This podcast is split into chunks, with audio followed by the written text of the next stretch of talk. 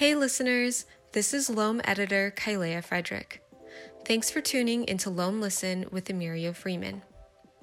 To continue supporting us and showing up as an independent publishing and media company, we are asking for your support. If you enjoy our audio or publishing offerings, please consider visiting our Patreon where you can become a Loam member. For as little as $4 a month, you will receive a monthly curated missive that includes early access to all our publications and products, along with first calls for submissions and other small gifts. Find us at patreon.com slash loamlove. I hope you enjoyed this episode.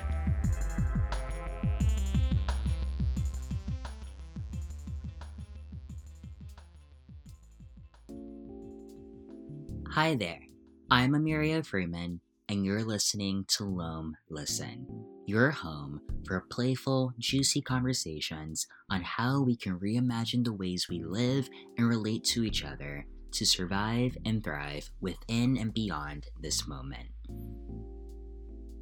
In this episode, you'll be hearing from Taylor Shanae. Taylor is a cisgendered woman of color, a mother, a healer, a researcher, and a living body.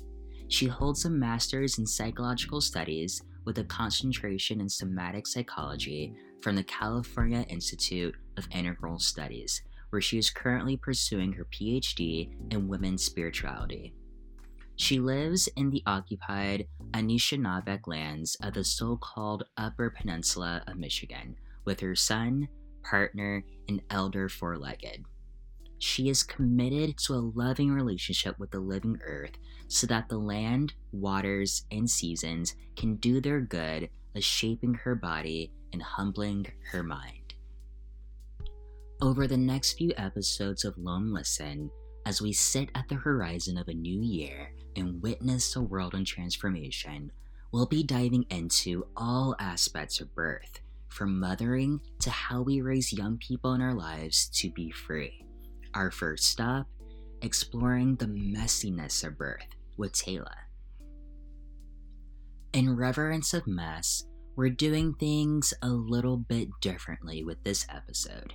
Instead of a usual one on one conversation, you'll be hearing some recent musings that Taylor recorded in her home, which offer gorgeous and timely insights on birth, motherhood, and revelations we can find in unruliness.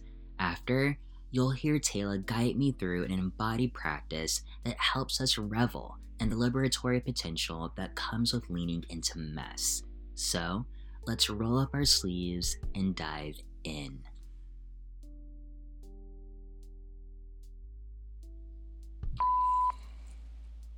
It's early 2021. It's January. It's late afternoon.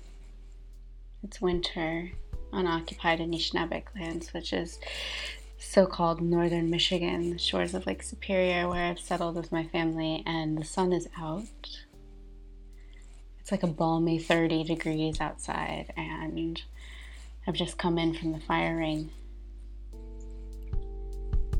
And as I was sitting out there drinking in sunshine, unexpectedly gifted to us in this middle of winter day,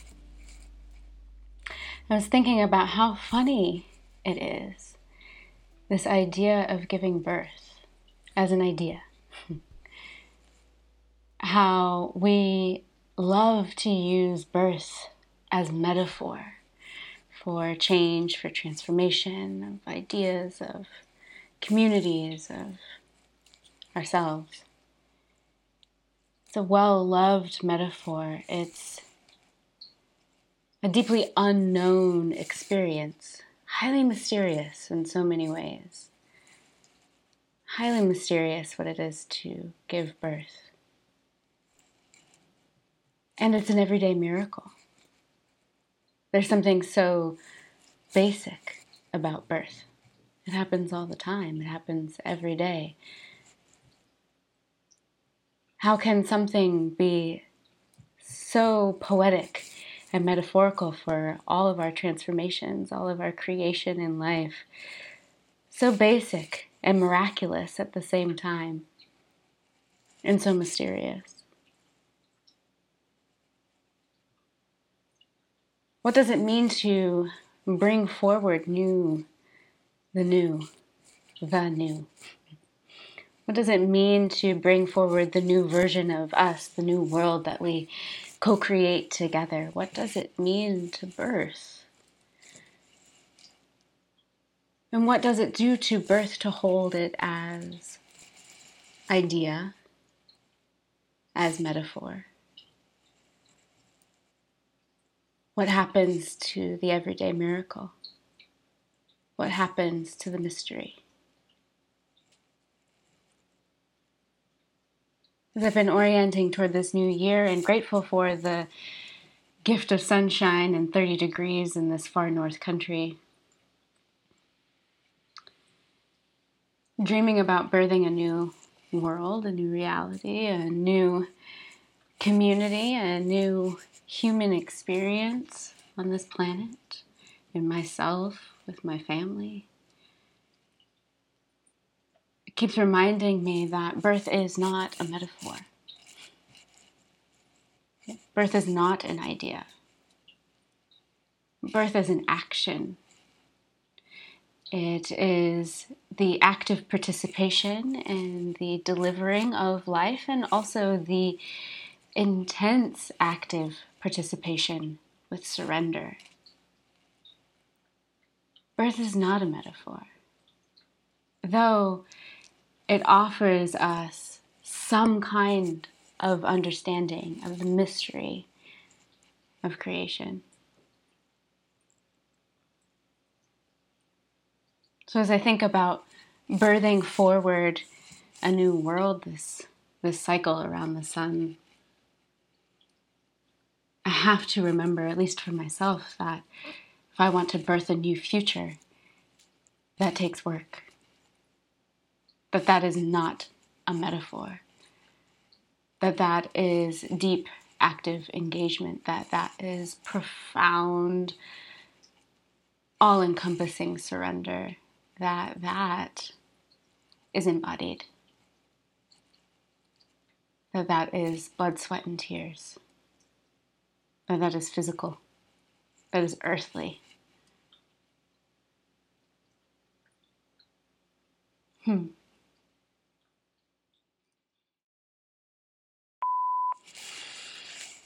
I think about birth all the time. Uh, my research as a PhD student the California Institute of Integral Studies in Philosophy and Religion is about birth about the spiritual implications of the birthing process, about the profound mysticism available to a birth giver's consciousness when they enter into the experience of birthing. I love birth. It's the most profound thing I've ever experienced as a new mother of power, of surrender, of self knowledge, of vulnerability, of fierceness, of nature.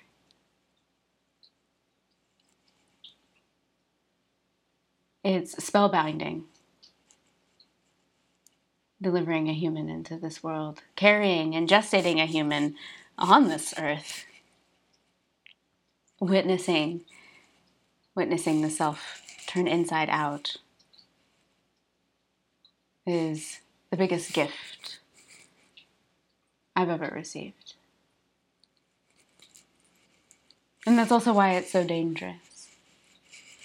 Why something like the medical system here in the United States and arguably in most Western civilizations has kind of co opted that state of consciousness.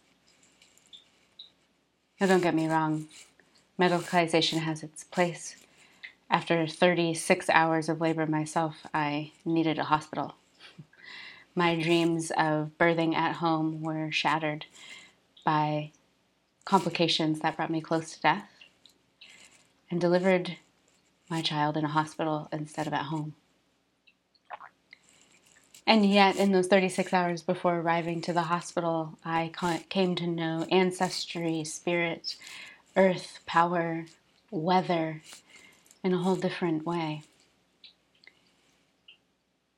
And so, my focus in the world, my dedication in the world is to ensure the necessity of that wild, expanded state of birthing consciousness is elevated to its proper place. And I don't think that birth is medicalized on accident. I don't think that those who give birth are accidentally disempowered in the process accidentally traumatized in the process. There's something of a design, the system of patriarchy, of white supremacy, of power over capitalism, extractivism, sexism, and homophobia that ensures that this most vulnerable and most powerful moment of life for those who choose to birth is muddled, that the power is taken away from the birth giver and given to the hands of physicians who are on a time scale dictated by a clock and not by nature. So, when I think about birth, when I think about reclaiming our birthright to an equitable, just, balanced, environment, inside of ecosystems that are healthy and sustaining.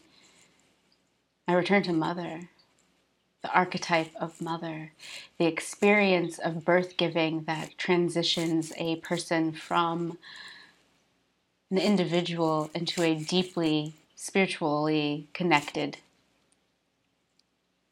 holder of other.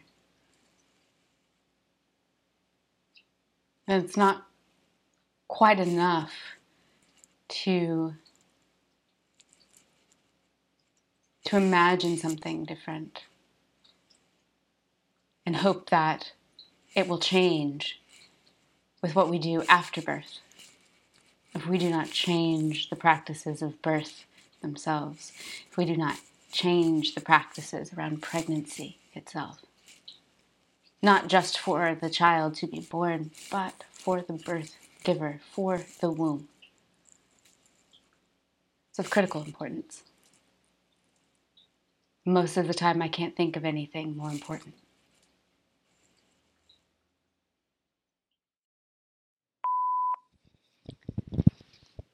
I don't know about you, but I can't help but let the storming of the Capitol by Trump supporters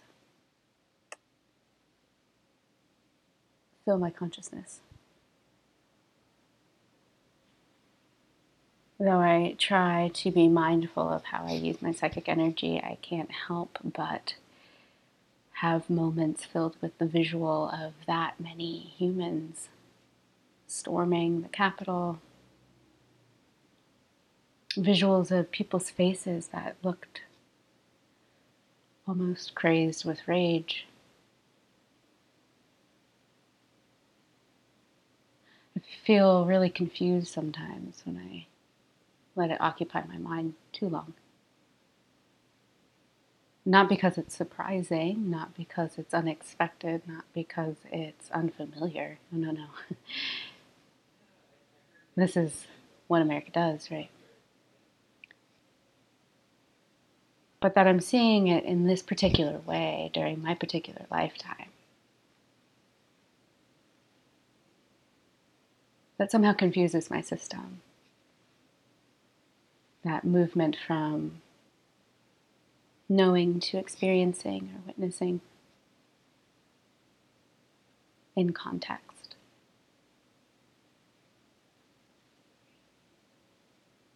We live in this incredible moment where everything is upside down. We're all upside down. We're all being turned inside out. The multiple pandemics that rage across this globe white supremacy, coronavirus, femicide, ecocide, fill in the blank. And they're all presenting themselves in such a profound way that says, hey, look, hey, listen, hey, look, hey, listen, hey, look, hey, listen. And it's messy, it's volatile, it's disruptive. And we're all just inside out about it. And there are some that want to get outside back in. Try to get back someplace, back to something that felt more comfortable, more benign. And yet, when I see that sea of people storming the Capitol, I know deep in my bones there is no going back to anything.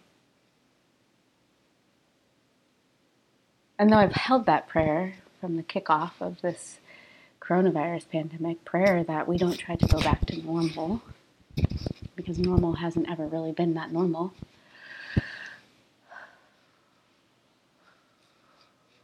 The way forward, the way through, has made itself more abundantly clear. And it is sure to be rough. It is sure to keep us inside out for some time. So, what do we do with that? How does that empower us? Does that? Can it? I have a 18 month old child. Whew. This child is something I've couldn't imagine. Such a teacher, such a wise, hilarious, beautiful, vibrant being, and I see I see that little body running and climbing and playing, and then I see these bigger bodies running and climbing and destroying, and my breath catches. We're all children at the end of the day. And I recognize that what I do now is what will shapeshift who they become what I do now with my own becoming, my own awareness, with my own energy in relationship to this changing of the world has very little to do with me. Has everything to do with my child, your child, our children.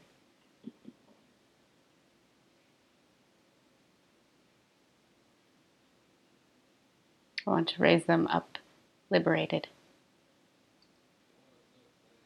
And now I see so deeply and so clearly and so viscerally what uh, I'm trying to liberate them from.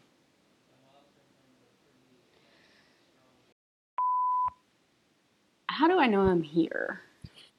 I have to kind of ask myself that question on a regular basis because it's really easy to not know I'm here. It's really easy to think that I'm actually inside my own stories about reality, or I'm inside the news feed, or I'm inside the the stories of our collective consciousness. That I'm inside the nightmare.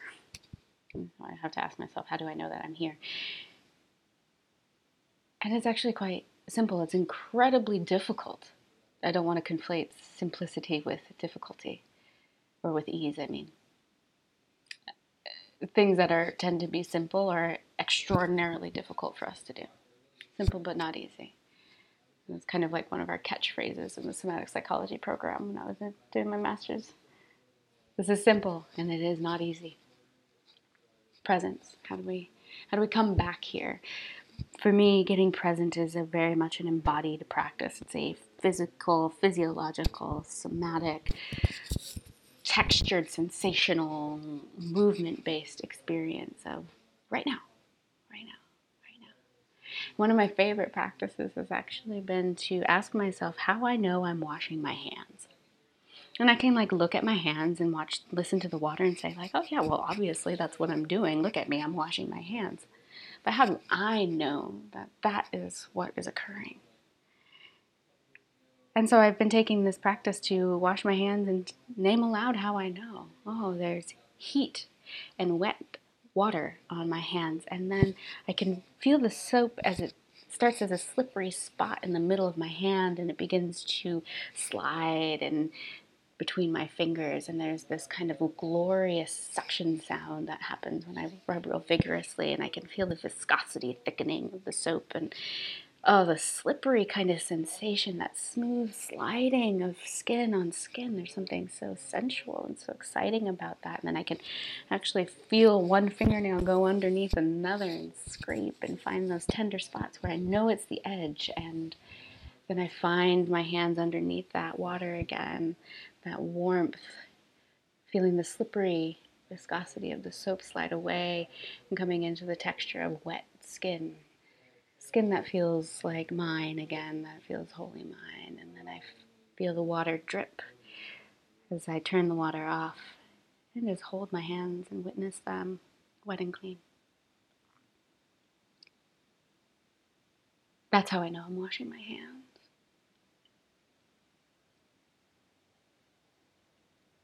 At least sometimes. Sometimes I know it by the strange shape my hands take when I am in a hurry and don't really want to be washing my hands, but feel like it's appropriate to do. And I can feel the kind of stiff fingers rubbing together, and I can hear the friction, and it's over in a jiff. I wasn't really there for it. So, what does it mean to get present? It means that there are simple things that we do that we don't know we're doing. We don't know how we know we're doing them. How?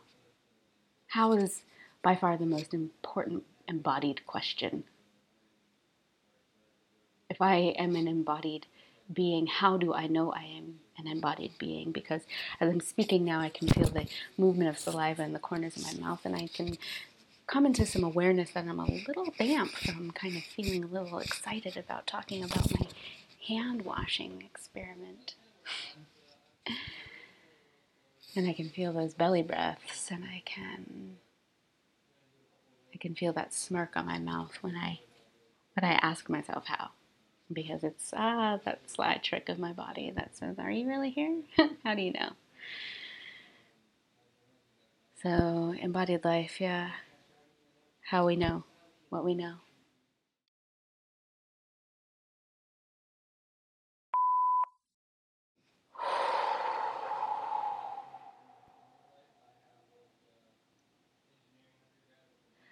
I've been taking a lot of those really deep breaths lately. You know, the ones with a big sigh and the sound at the end that is really more or less just to help me know that I'm still breathing. Because there's a lot of reasons to hold my breath these days. To find myself bound up in anticipation and fear and anxiety and fill in the blank that multiple pandemics bring us holding my breath, waiting for a moment of release and not realizing that I could have one just for a moment, briefly, with a sigh. And so I sigh. And it returns me to the present moment, even just for that moment, until I hold it again, which I will.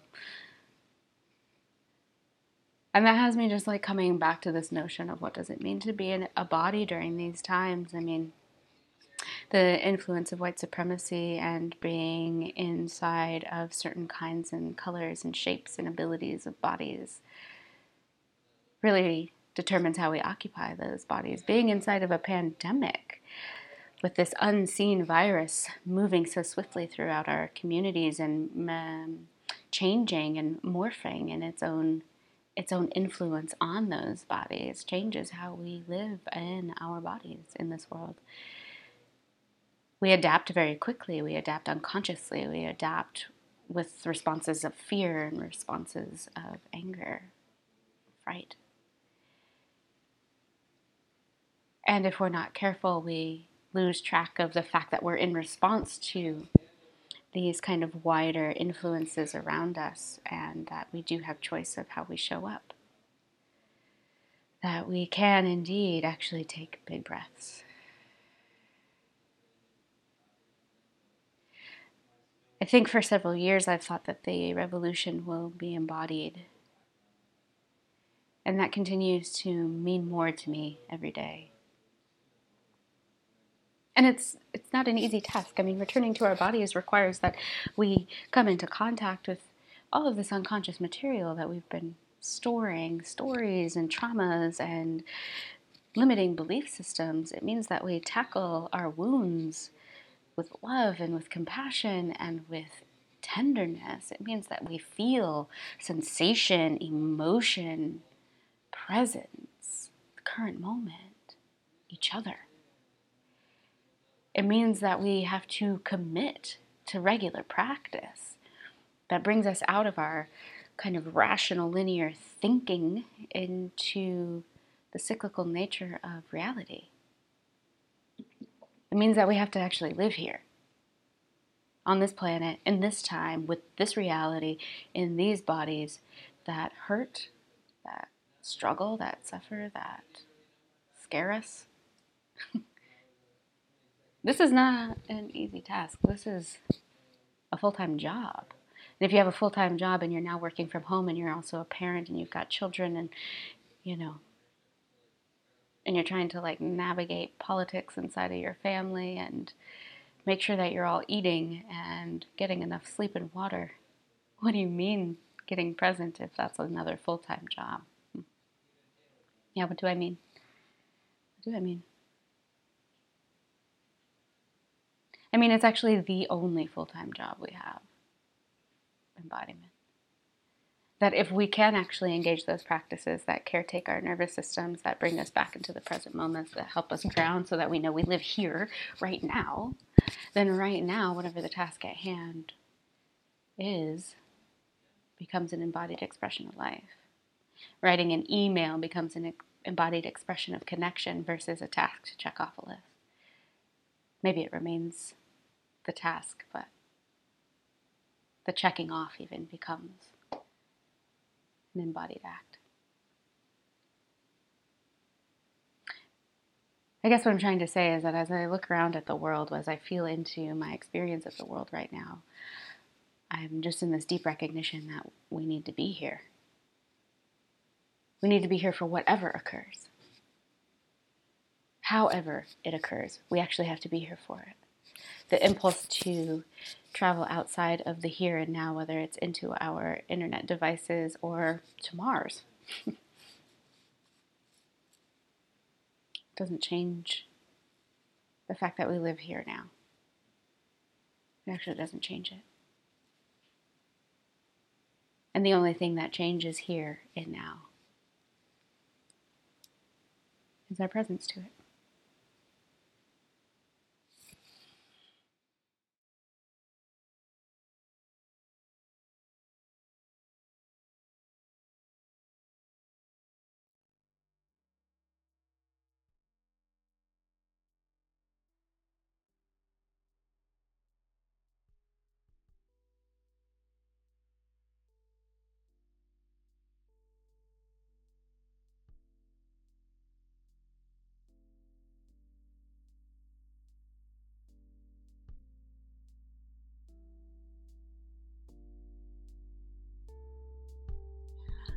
Deep breaths in in mm. oh my gosh it is time. Hi taylor. Welcome to loam. Listen how are you? I am here and what a glorious thing to be grateful for. I'm here it's so good to be with you oh, and I'm breaking the fourth wall, but for the benefit of the listeners, we have been planning this conversation for, I think at this point, a couple of months maybe. I think I might have been connected with you via Kate, um, founder of Loam, maybe around November. And I think over email, um, we were coordinating. And then after that, had a brainstorming session over Zoom. So this conversation, this entire episode, um, has been orchestrated over the course of a few months. And wow, like what a. I'm just laughing because the past few months have been. Um, uh, I don't even know how to put mm-hmm. it. How have you been feeling over these past few months since we first initially connected online? Mm, how have I been feeling? Um, similarly to how I feel now, those kind of moments of both being um, grounded and inside of those practices that help me, you know, stay present and totally inside out and tender and vulnerable and scared and right. I've I feel like the past several months has been like a true initiation into the full range of human experience.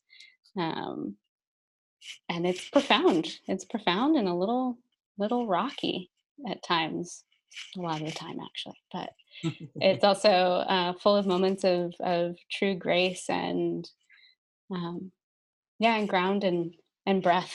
And so I'm, I'm coming out to this moment, which is also a moment of anticipation here, right? But um, before the official inauguration, um, but feeling, yeah, feeling that breath in, in these moments, and that's really all I can ask for, and I'm receiving it. So there's abundance in that.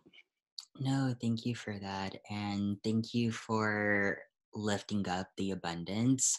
Um, I think the word I was looking for is that these times have really felt messy, which is sort of a through line of this episode and the Mhm. framing um, for what we're about to do next. And I think these times have really lent themselves to this idea of mess and how mess can really help us to um, go from a place of being um, sort of caught in the shadows, getting us to a place of truth, getting us to a place of power, getting us to a place where we can be bolder, braver, really aiming and posturing our hearts towards liberation, or Mhm. whatever that means for you um, personally in whatever capacities, whatever definition. So these past few months I've really felt like a case study into how do we go from a place of mess to something better, to something greater.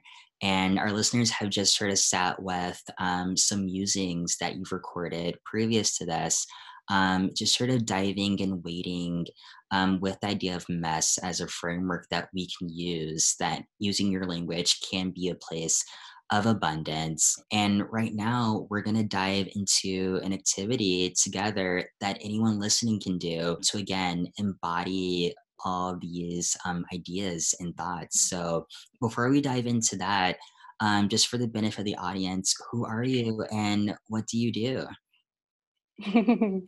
uh, so I'm Taylor Shanae, uh, and I currently reside on occupied Anishinaabe land. So I'm in the far north of so-called uh, the Upper Peninsula of Michigan, um, on the shores of Gitchigami, which is Lake Superior. Um, and yeah, I'm originally from Apache lands in Colorado, so it's a it's a stark contrast being here in the Midwest, and it's really been teaching me a lot about resilience and seasonality and cycles in a way that um, is informing all of the things I quote unquote do. And um, I find myself being in many different positions in the world. Um, I occupy the role as a kind of therapeutic counselor or guide, um, working with individuals uh, through a somatic lens on navigating life.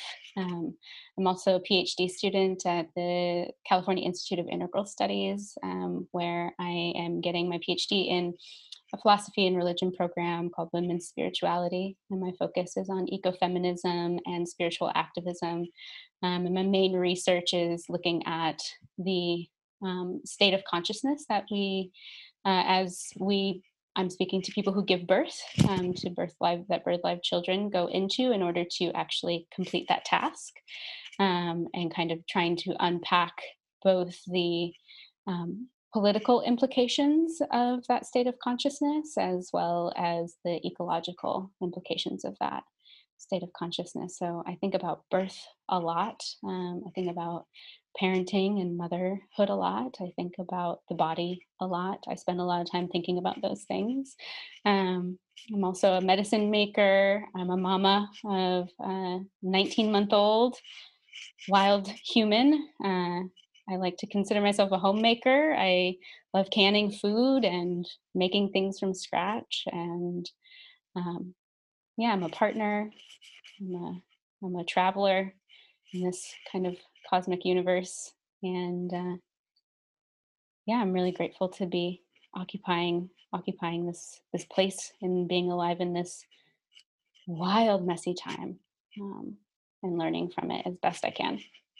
No, and we're equally excited to be here with you in whatever capacity. And I became familiar with your work through Loam, through nourishing the nervous system. And what I love about that specific text and your work in general um, is that it's very embodied and it's very somatic and it's very rooted in the body. And I come personally from academia. So whenever I approach sort of the themes um, that Loam so deliciously explores, I'm usually thinking of it from a place of the mind and thought and Mhm. theory. And then I'm always kind of like, oh, but there has to be an actual practice or praxis or ritual or something rooted in the hands, the senses that fully activates all of these things. Because at the end of the day, we are sensual, sensuous creatures. We live in a material, physical world. So there always has to be this bridge and this connection between those two things. So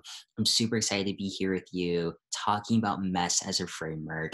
And with that Mhm. said, let's get into again this embodied activity that you have prepared for us for us to really dive into the messiness in our lives in whatever capacity and really thinking through and reflecting on the lessons that can be drawn from the meandering discongruous um, parts of our lives Yeah, I think I think mess is glorious. Um, I didn't always think that, but I've come to accept that that's kind of how it is in the world. The more I kind of zoom in and zoom out on the different layers of existence, I really have come to see the beauty that uh, that nature has provided us, which is totally messy. Um, and it doesn't mean that it's without order, and doesn't mean that it's without meaning. And I think that our thinking minds uh, like to imagine that we know how things go.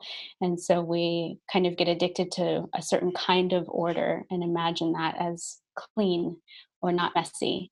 Um, and that tries to help us bypass the mess in general. Um, and so this particular exercise uh, is one that I love because it invites us to actually get really clear on what comes up for us when we are actively in the process of making a quote unquote mess. And by kind of like externalizing this and and getting our actual hands involved in something that doesn't have any um, end goal right? I'm not like making a mess to produce something but just being in the mess for the sake of the mess um, letting that messiness kind of guide me and learning how to make some space between the mess itself and all of my kind of reactive um, responses to the idea of mess, to the to the sight of mess, to the texture of mess, um, and creating in creating some space, I actually can allow the mess to do what it does and be what it is, and that also give me permission to be myself in dynamic relationship to it, um, instead of kind of internalizing mess and imagining that I can hide it, um, because it just kind of finds its way out anyway. So the the practice um, that you and I and anyone that is so inspired um, to play with um, is we're going to actually make a mess um, with something squishy that has form that we're going to change form. So I'm going to work with a very large banana. Um, what are you going to work with? Um, so I was looking through my fridge and I was like, ooh, I have some yummy, about to be expired blueberries. So I'll be working with those little guys. Excellent. And so the practice is going to be kind of going through a mindful awareness of what does it mean for us to change these things with our hands. Um, what does it mean for us to squish and to pop and to make a mess of something with our hands? And we're going to take it nice and slow um, to allow those um, moments of recognition that ooh maybe i don't like that or ooh i have some judgment about that or what am i doing this for like all of those kind of narratives to actually take up their proper space so that we can continue moving forward um, instead of trying to just get the mess making over with and then and then be moving on to something else. So the first thing I want to invite you to do is if you feel good, you can close your eyes or you can just kind of like rest your gaze um, on something uh, in front of you, kind of softly. And just take a moment to notice that you're breathing.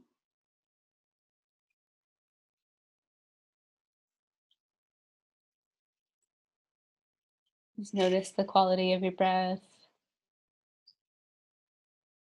how it moves.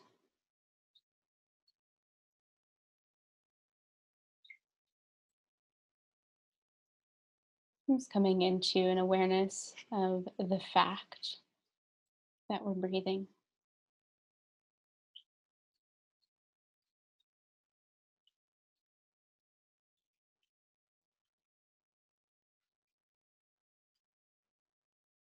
Maybe noticing if you have feelings about where we're going, if you're imagining how this is going to be, if there's some excitement or some wiggliness, just letting that also be true.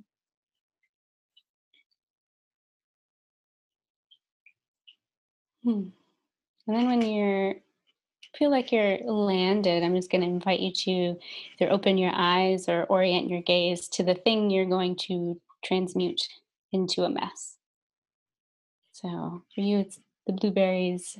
For me, it's this beautiful banana. Well, so I just want to say I'm already, I feel like a six year old again, and I this is already activating a sense of play, and it's already going against all of my natural inclinations. I'm sitting here like, why do I have these in my hands right now? Excellent. Yes, let, that's definitely invite in the sense of play. Um, I've, I've got that too. I've got like a silly kind of smirk as I look at this banana. Like, Ooh, we're going on an adventure. Um, and then just kind of take a moment to also gaze at your hands. Um, they are going to occupy the role of mess maker those extensions of us that get to participate in the mess. Unless you want to use your feet, which you could do that too. But I'm gonna stick with my hands. maybe that's maybe that's next time. Graduate to feet. um, and so when you're ready, however you've got yourself set up, whether you've got a plate or a towel, or you're just gonna go for it onto your clothes, I, however it feels good. Um, go ahead and bring those things into your hands and then just wrap your hands around those blueberries over there. I'm going to wrap my hands around the banana and just feel the form of it. So, right now for me, um, the berries are definitely cold. They're straight out the fridge. And already, like I mentioned, they're close to being expired. So, they're already kind of like mushy and mm and there's some nice audio going. You have some ooey gooey squishiness happening. And so just begin to really like dig your hands into the textures, into the flesh of those berries. I'm starting to squeeze into the banana. I invite you to really kind of use your fingertips so that it starts to kind of make its way under your nails a little bit. And then holding everything in your hands, pause. And again, just come back to your breath.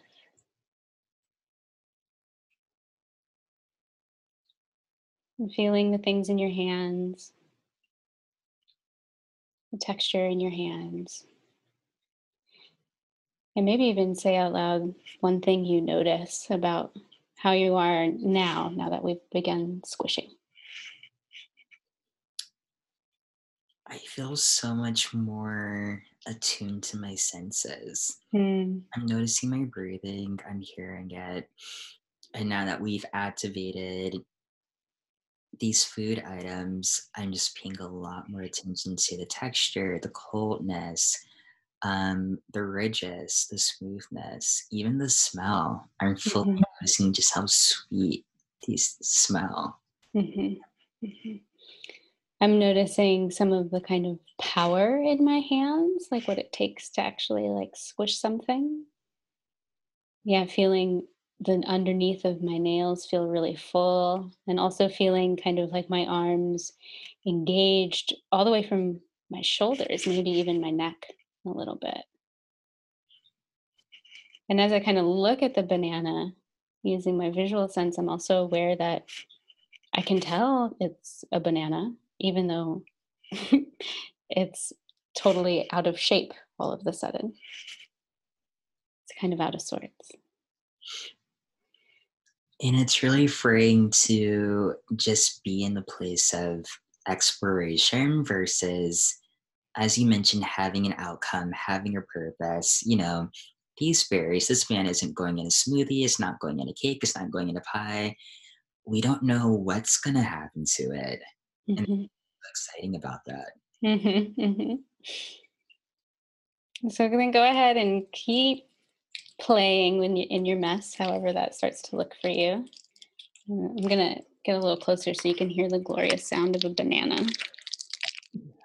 Sorry that Isaac, our editor, I'm sure he's like, what is going on now? So now I'm just describing what I see, and we're definitely getting on my end a nice blueberry pulp situation going on. Mm, My hands are absolutely gonna be stained, but I love it. There's so much juice flowing across my fingers, onto my hand. I have a towel out in front of me, and it's just covered in beautiful juices right now. So I'm gonna invite you to notice how you're making a mess. How are you how are you doing it? Are you squeezing a lot? Are you rubbing your hands together? Are you rolling things over your hands? Are you pushing things down or into themselves? How what are the actions that you're taking to actually make this mess? It's so interesting you asked that. I feel like as I'm making the mess, I feel like I'm trying to make the least messy mess Mm. methodical.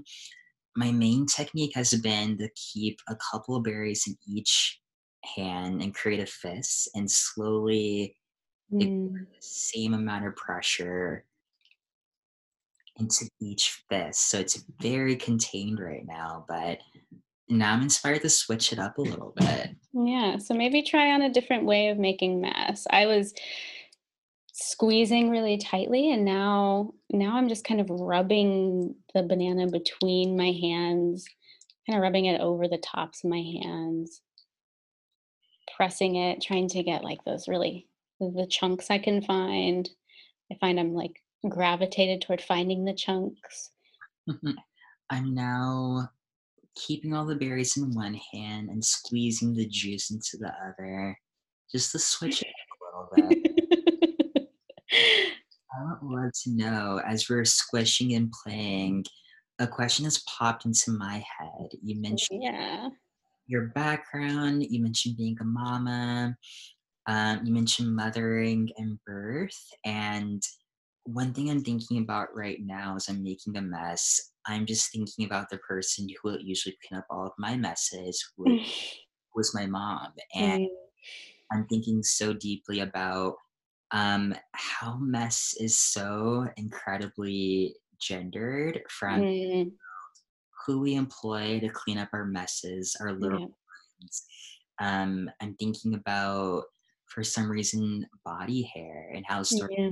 that's been considered a mess when it comes to beauty. But we know that now it's really been a way to um, confine and constrict and really narrowly define what it means to be a woman. And I would like to know for you, what are the implications of, at least in American society, mess being so deeply gendered and being something that we fully expect people who we identify as being women, who self identify as being women, um, to handle and to take care of? Mm.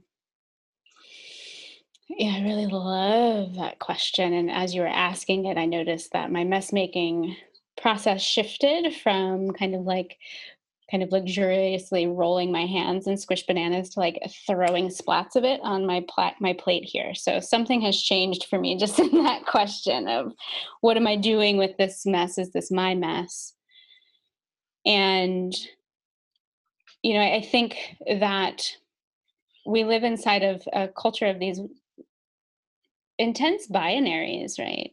Um, where eh, under the umbrella of other, we find the feminine, we find queerness, we find nature, we find blackness and indigeneity, and right there's these there's this other category um, that is not the the white ma- cis male hmm, middle class um, and part of what I feel is some of that rejection is because that's also where um, the mess gets placed.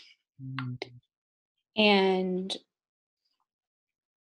that's in part because there is a recognition of the truth of mess, the existence of mess, the, the necessity of mess. Um, like I said, I think a lot about childbirth. And if we are ever granted the honor to be witness or participate or experience an unmedicated or unmedicalized childbirth, it can be really sweet and serene, and it's also pretty messy. There's all kinds of fluids and stuff that you didn't even know was possible, sounds you didn't know were possible, space taking you didn't know was possible. It's a very messy process to create life. If I think about volcanoes creating land, it's a messy process. If I think about compost returning to soil, it's a pretty messy process. If I think about um, liberation work, it's a pretty messy process. Mm. And so there's something about the truth of what it means to be alive on this living planet that is a pretty significant threat to this overarching ideology of order or that to somehow be human is to get out out from underneath the messiness. Um, and inside the messiness i've come to realize at least a truth for me is that that's all that there really is mm. and that that's actually where the power lies the power lies in being able to genuinely reciprocate mess with love and playfulness and joy and sensuality and clarity not to assume that i know where things belong mm. but to allow those things to unfold in their own kind of messy way to guide me into where i belong mm.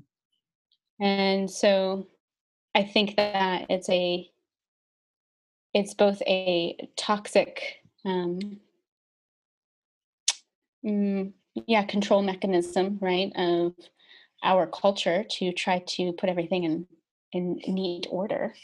But i also think that as we occupy those marginalized identities we also know something about the beauty of mess the the pleasure of speaking truth to power which is a messy thing mm. the pleasure of sensuality and sexuality mm. which is messy the pleasure of children who are messy, the pleasure of soil and food and nature, which is messy. Mm. Um, which is not to be say not to say that it's dirty.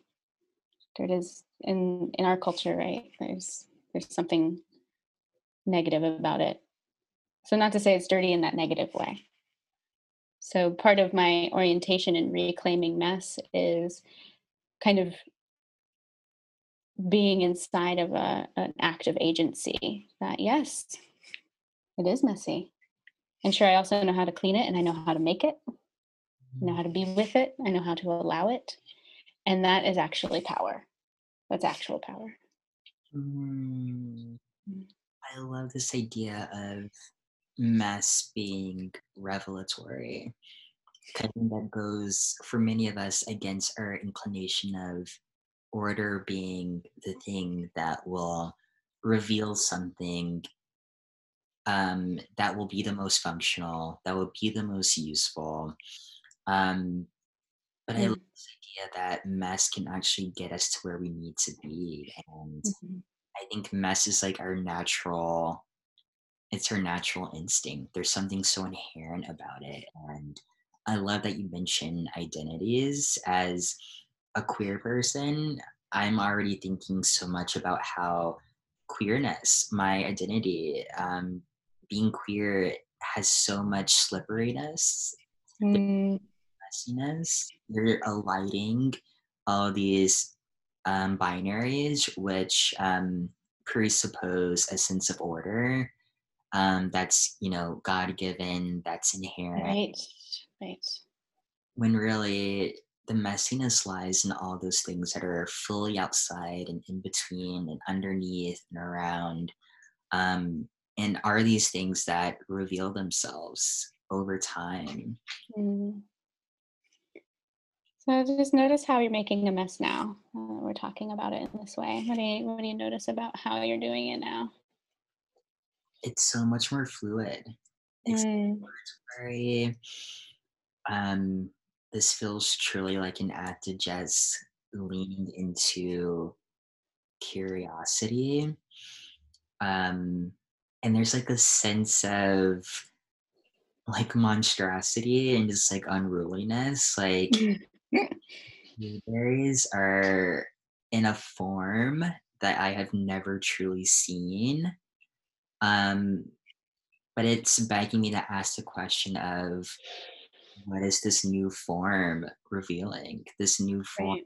that exists in messiness what can i actually learn from it Mhm. Uh, there's something deep about that metaphor of the more you're into mess, the more you're able to find that exists outside of like this supposed inherent order. There's so much more to explore, so much more to extract, so much more to engage with. And we see things in in also their true form, right? Like I was looking at this banana, which was so neat, and it's like peel, and you know, it's like that's a banana. And now, as I'm playing with this very slippery, kind of grainy, a little like clumpy, grayish yellow, very sweet smelling banana, I'm like, this is a banana. this is also a banana. And that if I weren't to eat this banana and let it brown and lay it down on the ground, that eventually it would still look like this. Like it would still turn into mush and other creatures would go around making use of it and but it's still a banana until it's not anymore.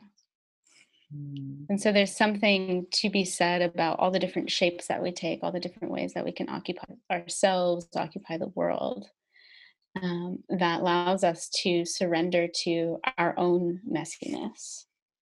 Right? That that sometimes I look like a really beautiful, not spotted yellow banana, and sometimes I'm this like indescribable goop that is still sweet and smells like banana. I can tell it's a banana, and also moves in a way that I don't know.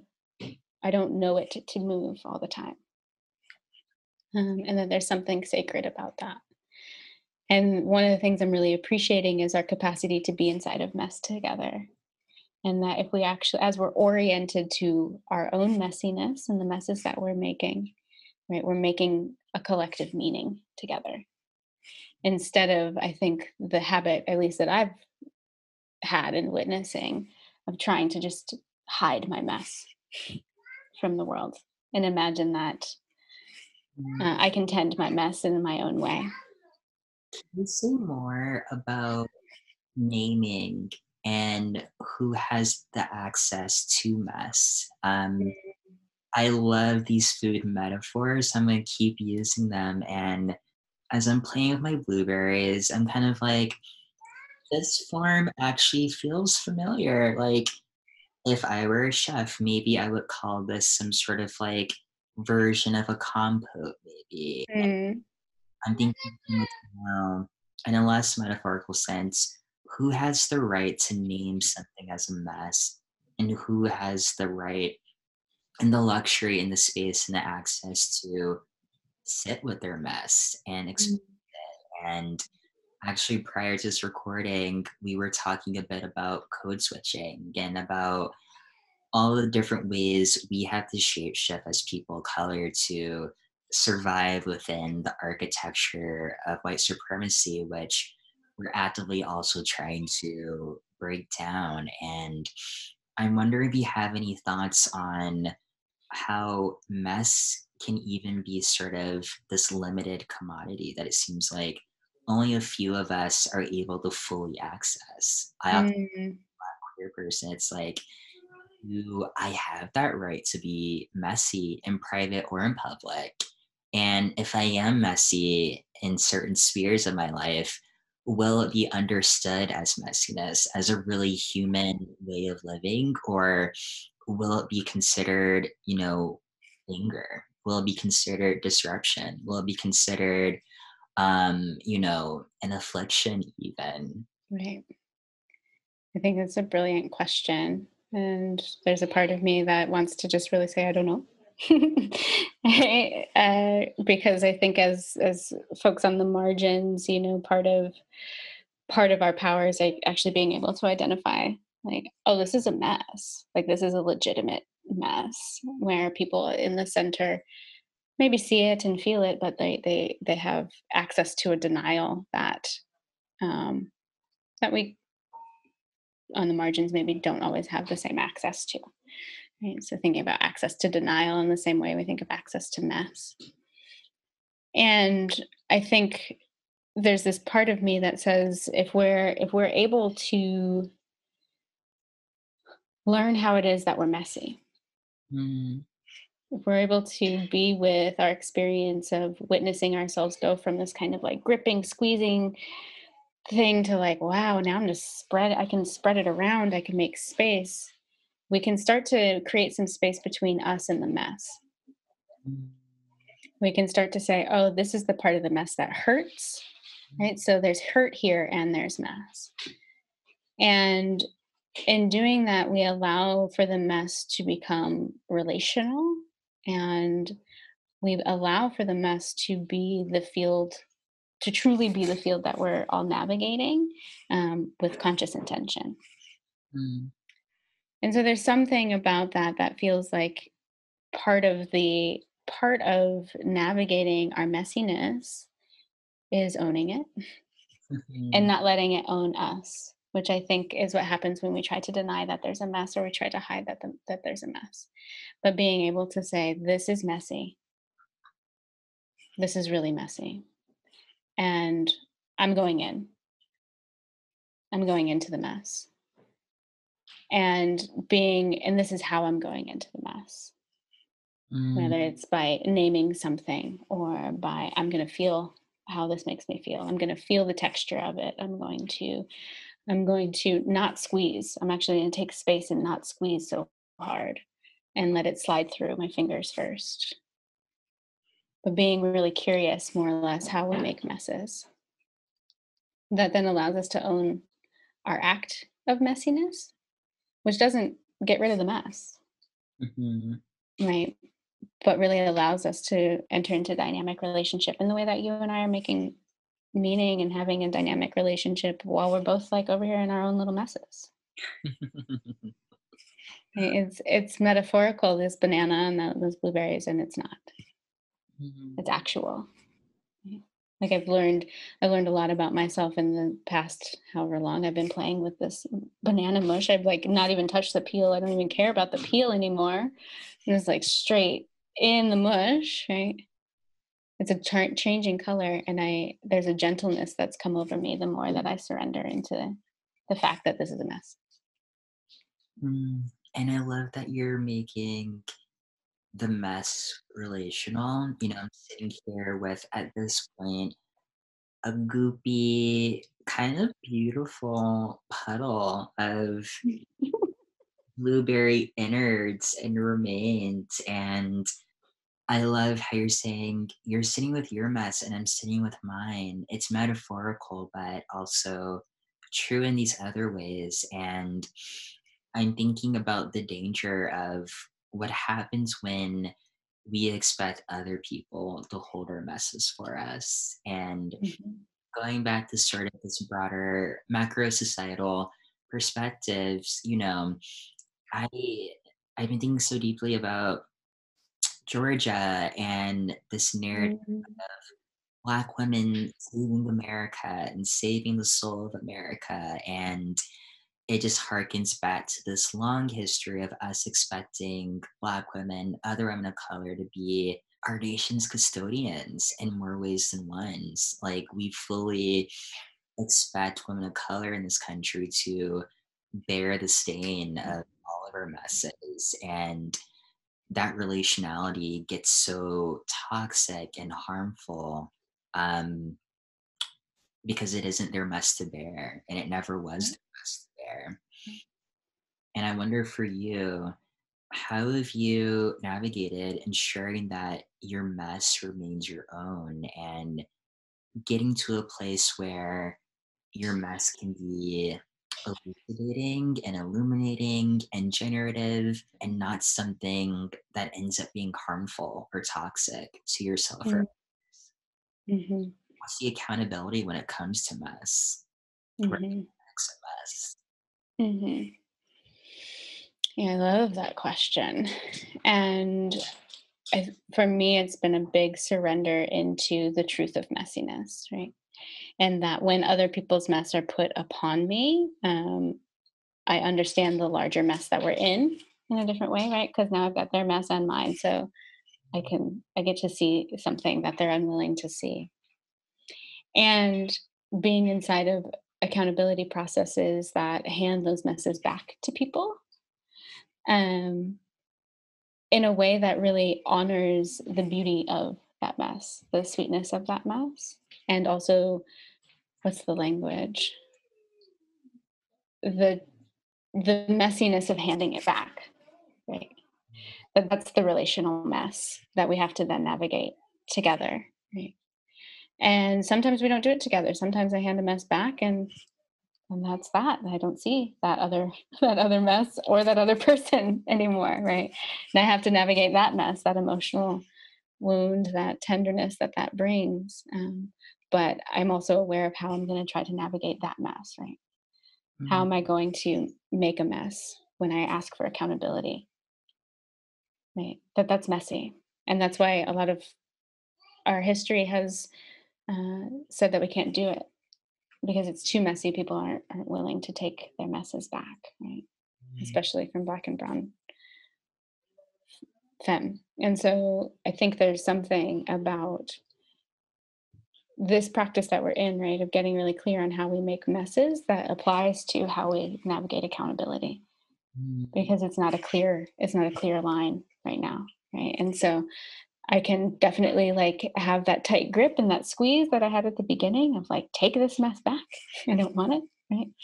And I can also be inside of that this kind of turning it over and being gentle with it and and that it's an act of discernment when it's most appropriate to squeeze and when it's most important to splat and when it's most important to swirl and and be inside of the messy process that it is of accountability.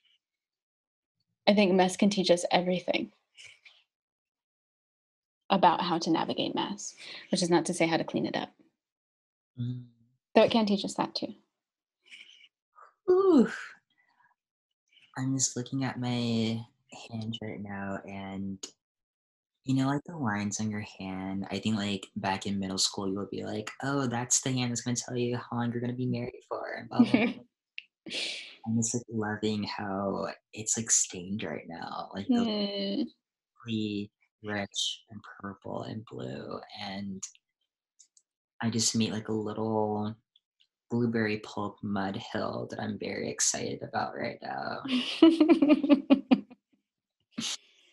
But so just remind us that the mess, oof, the lessons are deep there, I think. really deep, yeah. Place to dive into look into. So I'm just going to invite you to pause with your puddle making or your mountain or blueberry pulp. I got a little bit of banana in my hands. And just take a moment to check in with your system again. Check in with your breath, with the muscles in your shoulders, your hands.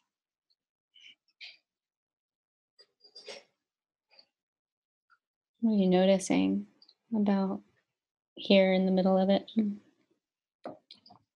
Oof. Just a deep, deep, deep stillness. And just the levity. Mhm. A levity coming out of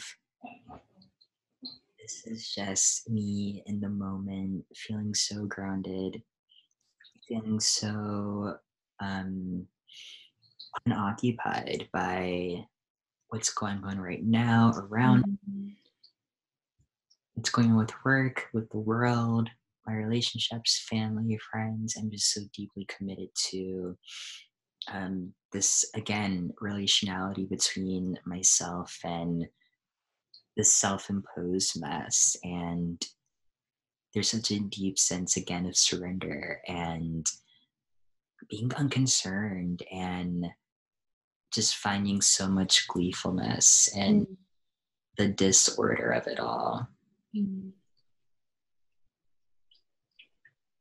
Mhm.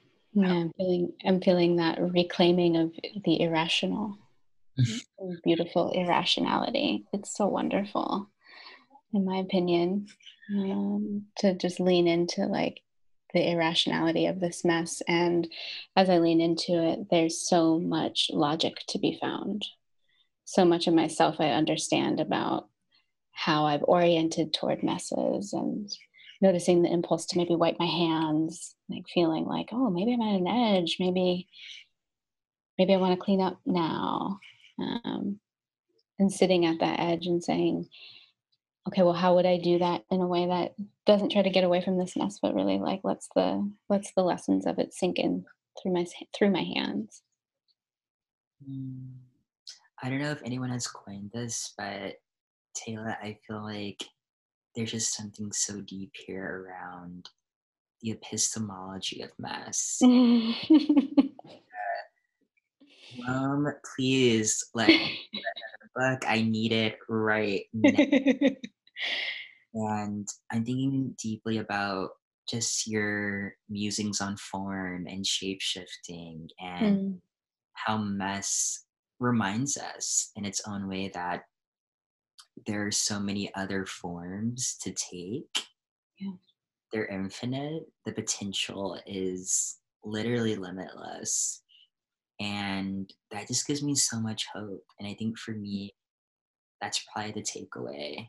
Just thinking about the way our world is currently postured and how it's currently structured, I often think like, damn, like I don't know. I have days where I'm pessimistic and I'm like, I don't know if we're able to change the embodiment that we've been stuck in for so long. Mm, And I think the epistemology of mess just kind of like bumps back and says, no, like there are always new postures to take. There are always new structures to take on.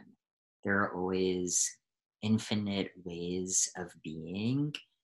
Um, and there's nothing inherent to humans needing to live the way that we're living now within absolutely so within the margins within the disorder within the mess what are those other ways of being that we can tap into Mhm. And some of the things that like feel like they ran to the surface in this exercise, this play time with you is play, is sensuality, Mm, is the surrender to texture, mm, the surrender to sound, the surrender to smell, the surrender to the senses that we have access to, mm?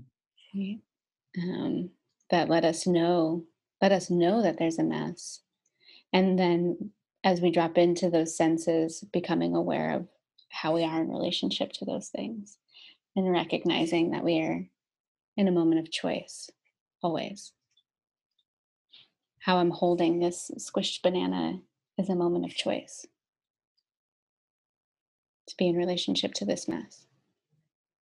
And it's so beautiful and it's so sweet and it's simple. It's not easy. Mm, It's definitely not easy, but it's it is there's something about this practice that helps me remember the simplicity of choice mm, and then find the pleasure and the sensuality and the the playfulness that holds the energy I need to make it, to make that mess, mm, to whatever that looks like, to to speak truth to power, to mm, allow myself to be vulnerable in community or in relationship, to feel things, to birth, to dream, mm, create, to imagine.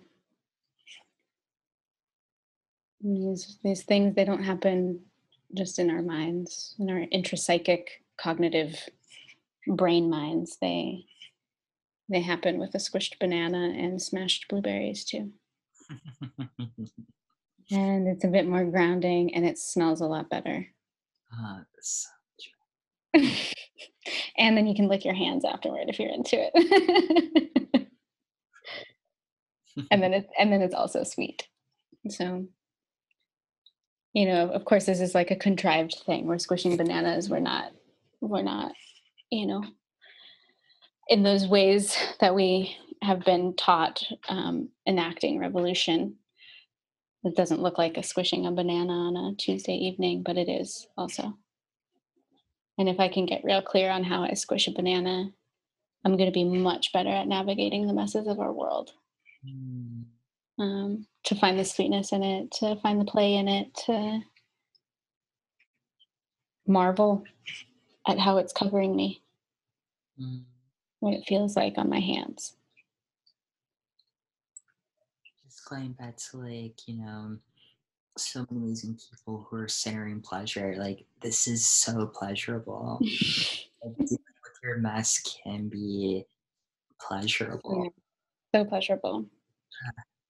And I think our automatic instinct is, oh, dealing with mess is hard and scarring and jarring and uncomfortable, which it can be. Absolutely. Um, but it can also just be so deeply, so, so deeply pleasurable. I think in the pleasure is that it's real. mm, mm, It's real. It's occurring. When I'm mhm, when I'm tackling my my inner shadows or witnessing my child throw clothes all over the house or squishing a banana i know that this is also real. And how i you know there's that that adage how you do one thing is how you do everything. So i invite everybody to squish a piece of fruit and figure out how you do mess. Odds are you do everything that way. And if you can squish a banana differently you might learn how you might tackle a different tackle dance play squish a different set of messes in your life mm. Taylor, maybe maybe thank you so much. Mhm. We squish. I don't think there's any more I can get out of this. So no i'm feeling complete we do now. So we've made our mess. we've made our mess so i just want to give you a moment to to witness it however that looks if there's any pulse impulses that you want to follow as even an act of gratitude to it i'm actually going to lick some off my hands I'm gonna like taste some. It's very um, it's Just- so good it's tart. Mm. And just a liquefied at this point. we made smoothies um, yeah and just take a moment notice notice your mess and notice if how you're noticing it feels like it it looks different to you or that there's some kind of viewing of it that you're able to take that would be different if somebody just gave you a clump of smashed blueberries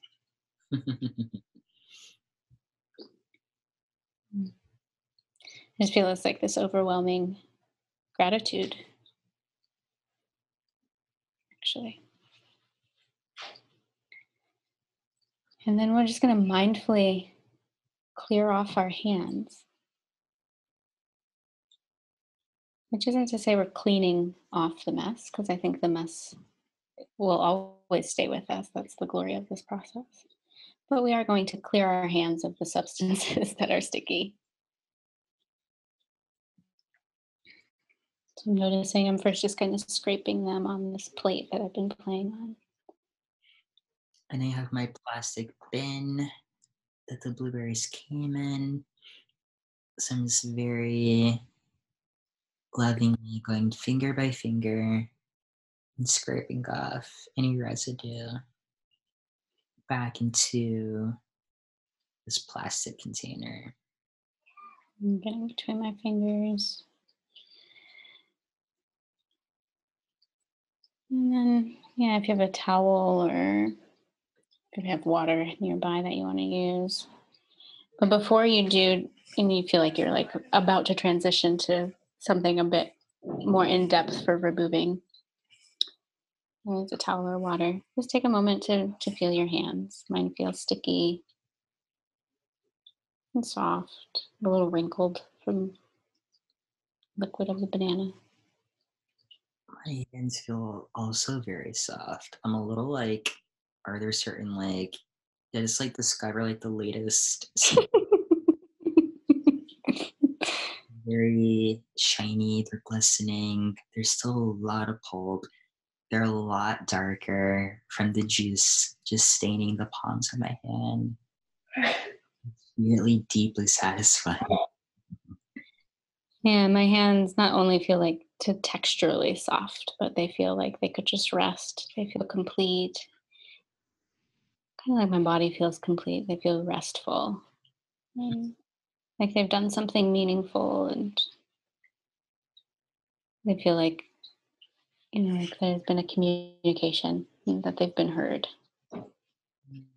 in some way. Just letting them rest. Almost feels like you're honoring what your body was meant to do. Hands were meant to just feel ravenously and generously. It's also feel like a deep sense of reverence for just honoring my body. Mm-hmm. Yeah, something ancient about about this. Mm. Mm. And then when you're ready, go ahead and just kind of rinse or wipe your hands. They're at least a little less sticky so you can touch other things like keyboards. I have a nice bowl of water all beside me. I deeply recommend you all, if you're doing this at home, also have some water on standby. Um, and it's just a nice feeling as well. It makes it feel this activity feel deeply ritualistic or mm-hmm. Ceremonial. Instead of cleansing and being reminded of all these beautiful lessons and I'm closing this back as well. Mm. All right, rinse my hands, doing a few more passes. I'm wiping them with the towel. And let's just take a moment. You can again close your eyes if that feels right.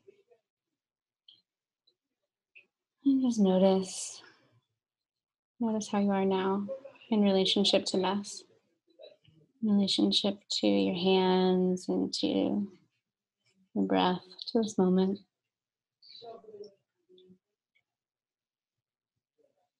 Hmm.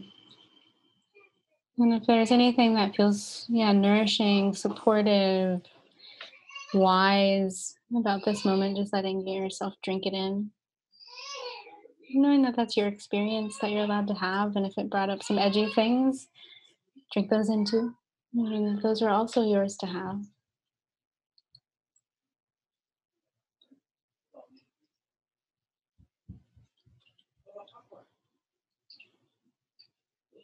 Mm.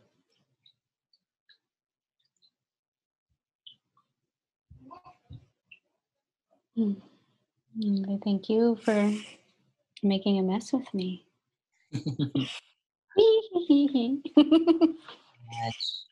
um, this was absolutely stunning and so beautiful. And I hope for all of you listening that you did this with us. And I hope that you're just sharing in the same sense of gratitude, unexpected gratitude going into this. I was like, okay, Taylor's like, we're gonna be making a mess and squishing fruit. We'll see how it goes. But this was so beautiful and just so many unexpected lessons. So I'm so, so, so deeply appreciative of this. Thank you so much. Yeah, thank you. Thanks for being willing. And yeah, it takes bravery, even something as silly as squishing blueberries. It brings up those things about, oh, why? why would I do that?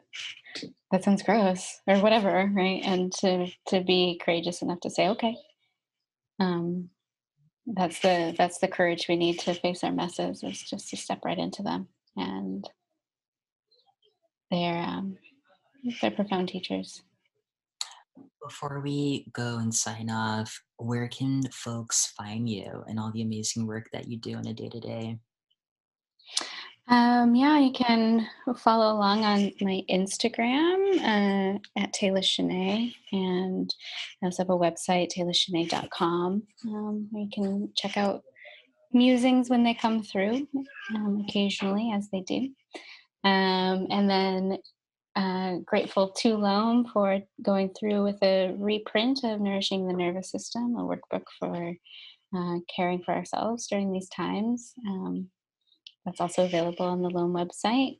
And uh, yeah, we'll find each other in the ways that we always do. And feeling really grateful to be in this ecology and um, to offer my voice out. And I hope that um, our collective mess brings us some liberation, not from mess, but from order.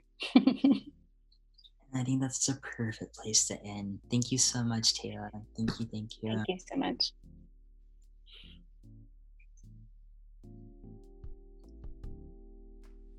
Thank you for listening to Loam Listen. Again, I'm your host, Amirio Freeman. This episode was edited by Isaac Selk with music provided by Isaac Selk. If you liked what you heard, rate this episode, maybe leave a comment, and be sure to subscribe so you don't miss more yummy content. Also, share this episode with someone you love. I know I will. Until next time.